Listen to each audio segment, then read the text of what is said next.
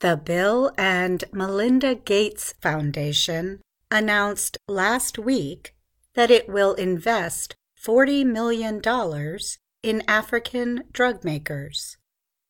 The money will help produce new messenger RNA vaccines in Africa.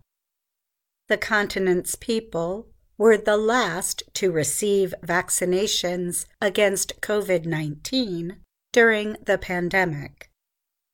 The foundation said that its investment marks an important step forward in improving vaccine equity.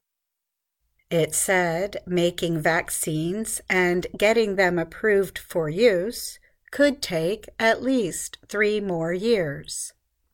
Whether it's for local diseases in Africa like Rift Valley fever, or for global diseases like TB, tuberculosis, mRNA looks like a very promising approach, Bill Gates told the Associated Press.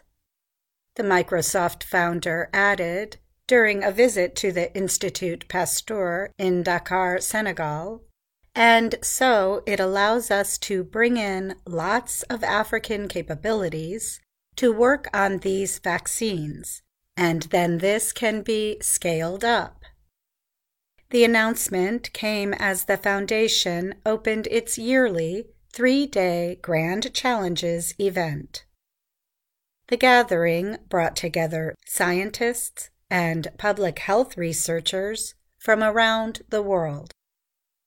Institut Pasteur, along with the South Africa based company BioVac, will be using an mRNA research and manufacturing process developed by Quantoom Biosciences in Belgium. The foundation is giving $5 million to each vaccine manufacturer. It will award another $10 million to other companies not yet identified. The remaining 20 million is going to Quantoom to further advance the technology and lower costs. Pfizer and its partner BioNTech, along with Moderna, used the mRNA technology to develop COVID 19 vaccines in record time. The medicine supplies genetic direction to human cells, leading to antibody production to fight COVID 19. Those COVID 19 mRNA vaccines were quickly pushed through approval processes and received emergency use permission during the pandemic. The new vaccines under development in Africa will take longer anywhere from three to seven years. Dr. Amadou Sall is Chief Executive Officer at Institut Pasteur. He said the deal will help build vaccine self reliance in Africa.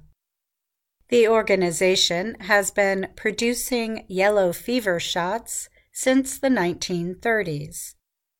It now hopes mRNA technology can be used to produce vaccines for other diseases in Africa, including Lassa fever, Rift Valley fever, and Crimean Congo hemorrhagic fever. What we want is next time there is a pandemic, we hope it won't happen soon, Africa would be able to make its own vaccine to contribute to the development and make sure that we protect the population, Sall said. What happened with COVID should never happen again, in the sense that Africans should get vaccinated as a matter of equity. Jose Castillo is the leader of Quantoom Biosciences. He said that mRNA technologies permit low and middle income countries to become autonomous in terms of research and development. With $8.3 billion to give away in 2023, The Gates Foundation is the world's largest private philanthropic donor. The organization has spent billions of dollars to vaccinate against polio, treat and prevent malaria and HIV, and more recently, to develop vaccines for diseases like cholera.